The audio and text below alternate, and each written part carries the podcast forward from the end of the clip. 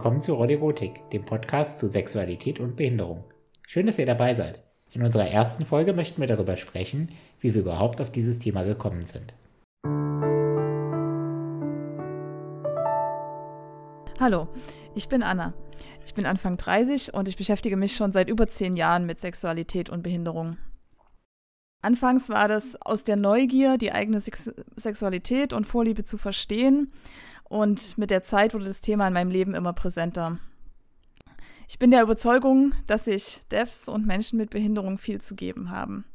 Aber zuerst mal die Frage, was ist denn eine Dev? Im Deutschen nennt man das auch Devotine oder Ameline. Ich benutze eigentlich immer die Bezeichnung Dev, das ist eine Abkürzung von dem englischen Begriff Devotee und bezeichnet Menschen, die eine sexuelle Vorliebe für Menschen mit Behinderung haben. Dabei gibt es immer wieder Diskussionen über den Ursprung des Begriffs. Gerade der Begriff Amelo wird häufig nur für Menschen benutzt, die eine Vorliebe für Menschen mit Amputationen haben. Das stammt vom Wort Ursprung ähm, her. Allerdings ist es inzwischen eigentlich nicht mehr so eng zu sehen. Und im Internet werden als Amelos einfach alle Personen bezeichnet, die diese Vorliebe haben. Genau, das wird ein großes Thema im Podcast werden. Allerdings mache ich den Podcast hier auch nicht alleine, sondern zusammen mit Kiel. Genau, und äh, das bin ich. Ich bin Kiel, ich bin ja Mitte 30. Ähm, ich bin tatsächlich körperbehindert und äh, habe in meinem Leben schon irgendwie ganz unterschiedliche Erfahrungen gemacht, unter anderem auch mit Devs oder Devotinen und äh, freue mich daher darüber, dass wir diesen Podcast hier gemeinsam machen können, Anna. Und vielleicht noch so ein paar Sätze über mich. Ähm, genau, Körperbehinderung hatte ich gesagt. Ich benutze einen Elektrorollstuhl. Vielleicht um das ein bisschen einzuordnen, dass man sich es auch vorstellen kann. Ich habe eine Muskelerkrankung. Das bedeutet, ich habe einfach in meinen Armen, in meinen Beinen, in allen Muskeln meines Körpers bei weitem nicht so viel Kraft, wie das so der normal typische Mensch hätte. Und das bedeutet für mich im Alltag natürlich eine ganze Menge Einschränkungen. Aber was ähm, ich besonders spannend finde und was für mich auch hier im Podcast immer wieder ein Thema sein wird, ist, dass gerade über die Sichtweise von Devs oder Amelos auf Behinderung nochmal eine ganz andere Perspektive für mich entsteht. Und das finde ich spannend, weil das natürlich auch über mein Leben sich immer so ein bisschen verändert hat. Wie ist meine eigene Sicht auf Behinderung? Wie ist meine eigene Sicht auch auf Sexualität und äh, von so einer Sicht auf Sexualität, Behinderung, das geht irgendwie nicht zusammen, hin zu einem, das eröffnet ja auch ganz andere Chancen und andere Möglichkeiten, wenn man mit Menschen wie Anna zu tun hat, die da auf einmal einen ganz neuen Blick reinbringen. Das finde ich spannend und deshalb, ähm, ja, wollen wir darüber einfach ein bisschen sprechen, Anna. Du hast ja jetzt gesagt, dass du dich als Dev siehst. Wann und wie hast du das überhaupt über dich herausgefunden? Ja, das war ein ganz schön langer Weg. Ähm, das ist jetzt nicht so, dass ich eines Morgens aufgewacht bin und gedacht habe, oh, ach ja, ich habe ja eine Vorliebe für Menschen mit Behinderung. Ähm, so war das gar nicht. Das hat sich so über die Jahre eigentlich gezeigt, ging aber auch schon in der Pubertät los oder eigentlich sogar schon in der Kindheit, dass ich immer gemerkt habe, dass es da so eine gewisse Faszination gab. Ähm, wenn ich denn mal, und das ist gar nicht so häufig vorgekommen, jemanden mit einer Behinderung gesehen habe. Ähm, da habe ich natürlich als Kind jetzt noch nicht so richtig drüber nachgedacht, habe aber schon so ein bisschen im Hinterkopf diesen Gedanken gehabt, dass das ähm, was ist, was ich jetzt lieber nicht kommuniziere oder worüber ich lieber nicht rede.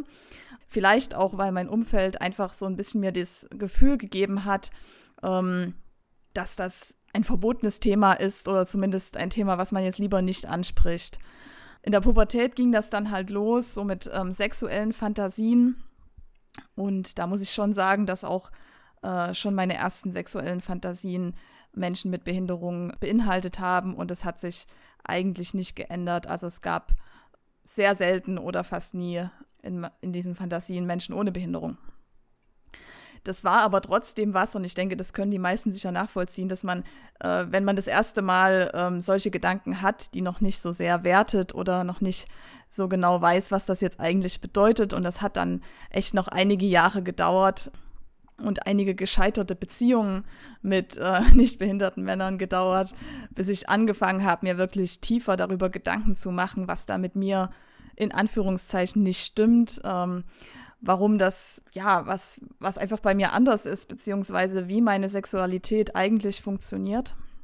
Und ähm, dann habe ich, da war ich schon Anfang 20, da habe ich dann angefangen, drüber nachzudenken und dann habe ich natürlich auch irgendwie die Vorzüge des Internet kennengelernt und man kann ja alles mal googeln und in den äh, langen Nächten hat man dann auch mal ähm, solche Sachen gegoogelt. Und das war dann doch ein Augenöffner, dass ich nicht die Einzige bin, die so eine Vorliebe hat. Das war also zum einen total schön, weil ich natürlich wusste, okay, das ist vielleicht was, Seltenes oder vielleicht Unnormales, wer weiß. Aber ähm, ich bin auf jeden Fall nicht alleine und es gibt Menschen, mit denen ich mich darüber austauschen kann. Und vor allem gibt es dann nicht nur andere Devs, sondern es gibt auch Menschen mit Behinderung, die dem Thema offen gegenüberstehen. Das war eigentlich dann so der letzte Schritt, ähm, den ich gebraucht habe, um das Thema für mich selbst auch anzufangen zu akzeptieren. Aber Kiel, vielleicht erzählst du auch noch mal ein bisschen, wie das bei dir in der Pubertät war. Ich kann mir vorstellen, mit ähm, der erwachenden Sexualität und der Behinderung gab es da auch den ein oder anderen Stolperstein im Kopf. Ja, im Kopf sicherlich und auch so im Alltag. Und klar, ne, wenn um einen herum alle Menschen auf einmal anfangen, ihre Interessen für das andere oder einige für das gleiche Geschlecht zu entdecken, dann ist man da ja auch nicht außen vor, Behinderung hin oder her.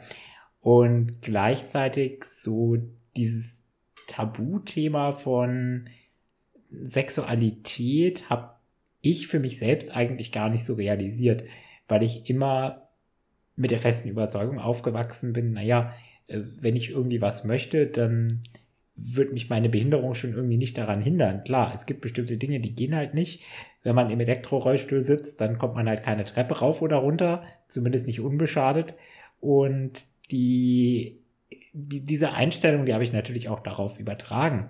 Von daher habe ich irgendwie auch ganz selbstverständlich immer in meiner Pubertät versucht, auch Mädchen, Frauen näher zu kommen und dabei aber immer wieder festgestellt, dass es gar nicht so einfach ist. Aus Gründen, die mir vielleicht auch damals nicht so ganz klar waren. Aber natürlich habe ich dann auch ab und zu mal so aus meinem Umfeld gehört, so ein etwas mitleidiges, na ja, für dich ist das ja schwierig, Kjell, und mit dem Rollstuhl und so und dann irgendwie eine Partnerin zu finden, eine Freundin zu finden. Ähm, das ist dann so ein bisschen zu so einer self-fulfilling prophecy geworden, dass ich am Ende, obwohl ich diese tiefe Überzeugung hatte, naja, Behinderung hin oder her, ich kann die Dinge alle so machen, wie alle anderen Leute auch im Rahmen des physisch Möglichen. Ähm, Sexualität war da so ein bisschen außen vor. Das war immer so was, naja, das äh, ist schwierig. Da haben bestimmt auch Erfahrungen eine Rolle gespielt, so in der Schulzeit dann mal an jemandem Interesse geäußert zu haben, der dann gesagt hat, nee, das kann ich mir irgendwie überhaupt nicht vorstellen, äh, jetzt mit jemandem im Rollstuhl. Und das ist, glaube ich, eine Erfahrung, die zumindest in den Erfahrungsberichten, die ich so höre, sehr viele Menschen mit Behinderung machen, dass sie irgendwann mal so diese, diese Rückmeldung bekommen, hey, du bist total spannend und ein super Mensch, aber Sexuell mit dir? Nee, danke. Kein Interesse. Und das war, glaube ich, etwas, was so als defizitorientierte Sicht meine Kindheit, Pubertät sehr geprägt hat.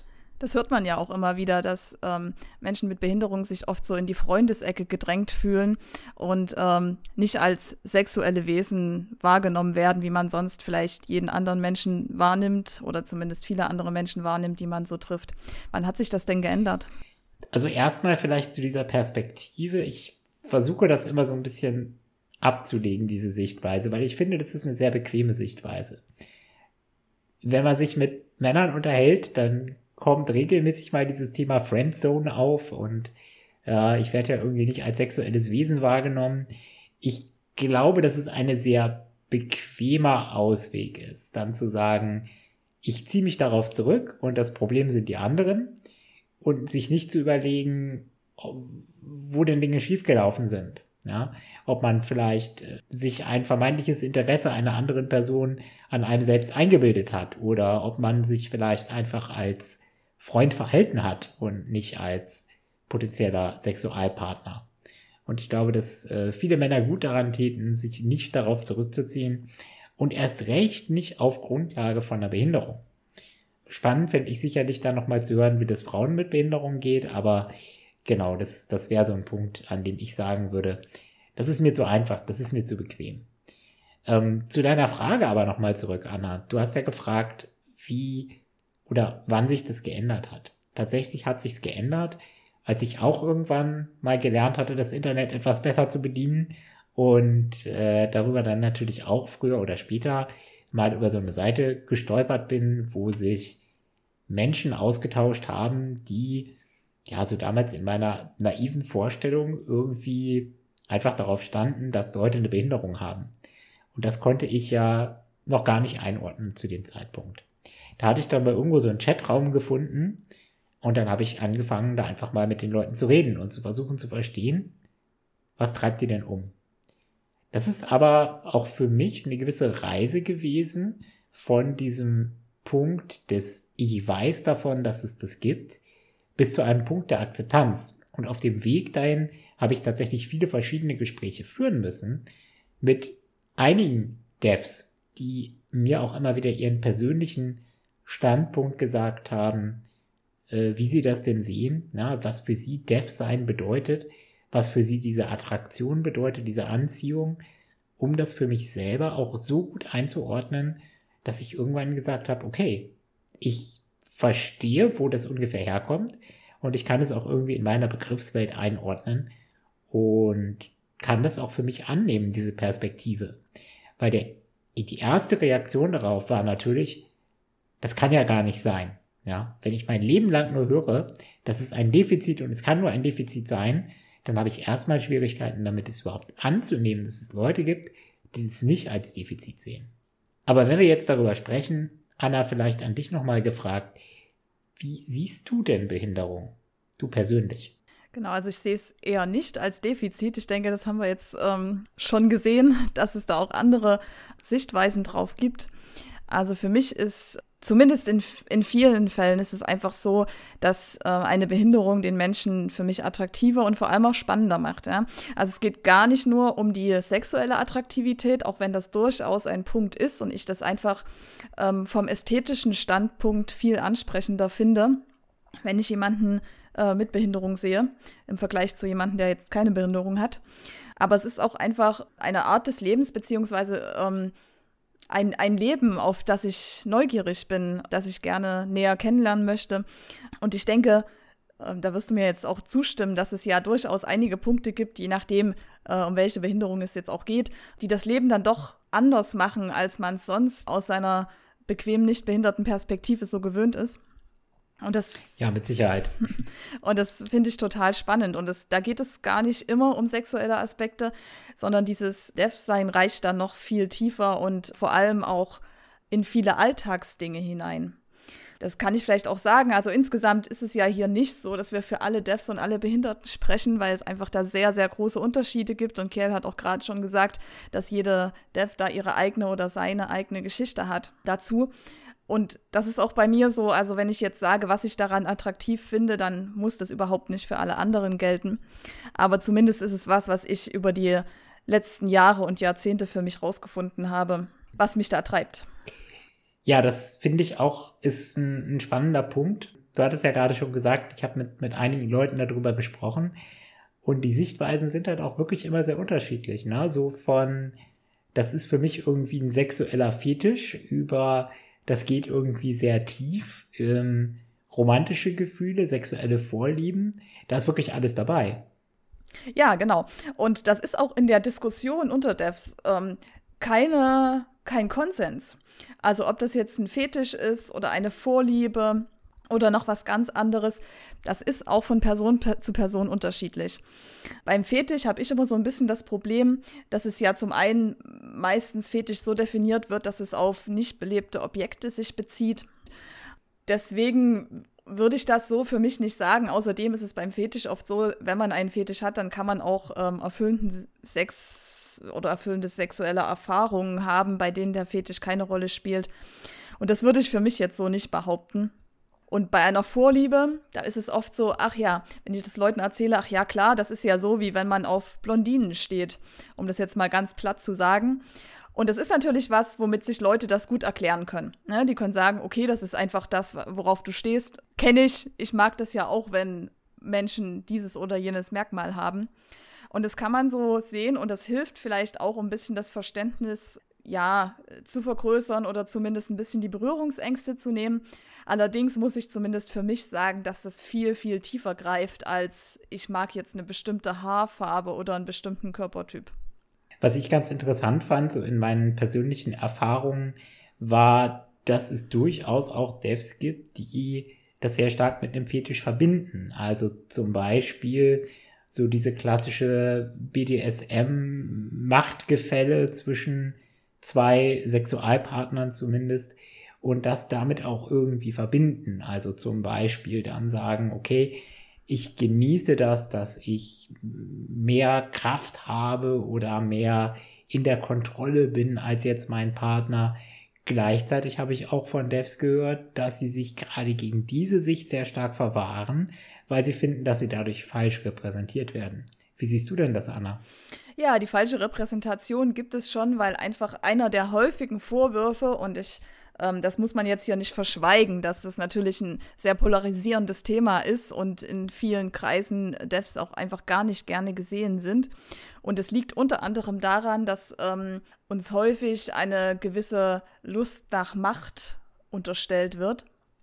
Und es mag sein, dass es da Devs gibt, die dann äh, im ja, sexuellen Spiel das genießen. Ich muss aber sagen, dass es für mich überhaupt keine ähm, überhaupt kein Reiz ist, jetzt äh, dem Partner gegenüber zu sagen, okay, ich bin dir physisch überlegen.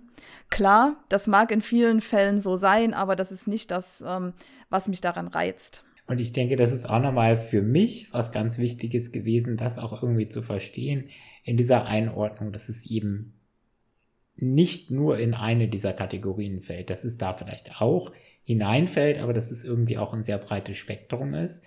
Und genau wie mit vielen anderen Dingen, die ich vielleicht auch irgendwie aus der persönlichen Perspektive nachvollziehen kann, wo ich auch sage, ich habe halt einfach ne, bestimmte Dinge wie, äh, was sind für mich sexuelle Vorlieben, was sind für mich Dinge, die mich reizen an anderen Leuten. Gleichzeitig habe ich auch eine sexuelle Orientierung und all diese Dinge, die habe ich ja auch in mir. Und wir waren vorhin so ein bisschen bei dem Thema Normalität. Was ist denn eigentlich normal? ich habe immer den Eindruck, dass Sexualität einfach ein sehr breites Spektrum abdeckt und das gilt sicherlich auch für Devs. Genau. Wir haben jetzt auch noch gar nicht gesagt, ähm, als was ich äh, diese Deafness oder das Deaf-Sein eigentlich empfinde. Weil ich nämlich, wie gesagt, eine Vorliebe zu schwach finde und den Fetisch einfach nicht so passend. Ich würde es für mich so beantworten, dass es eine sexuelle Orientierung ist, weil es teilweise auch die Geschlechtergrenzen überschreibt bei mir. Genau, was einfach so tiefgreifend ist und auch nichts ist, was ich jetzt ähm, ändern würde. Da gibt es ja sowieso viele Diskussionen darüber, wann wird die Sexuale, Sexualität festgelegt im Leben. Ist das was Angeborenes? Ist das was in der Kindheit erworben ist und so weiter? Also dazu kann und will ich jetzt auch nichts sagen, aber ich würde es für mich auf jeden Fall als sexuelle Orientierung darstellen. Also irgendwo im Regenbogenspektrum verortest du dich. naja, wenn man das jetzt so sehen will, genau. Ähm, das ist natürlich was, worüber im Regenbogenspektrum, wenn wir das jetzt so bezeichnen wollen, nicht gesprochen wird. Also ich glaube, da sind äh, Devs weitgehend unbekannt. Deswegen ist es vielleicht äh, schwierig jetzt zu sagen, dass man sich mit dieser Bewegung identifiziert. Andererseits sehe ich da viele Parallelen.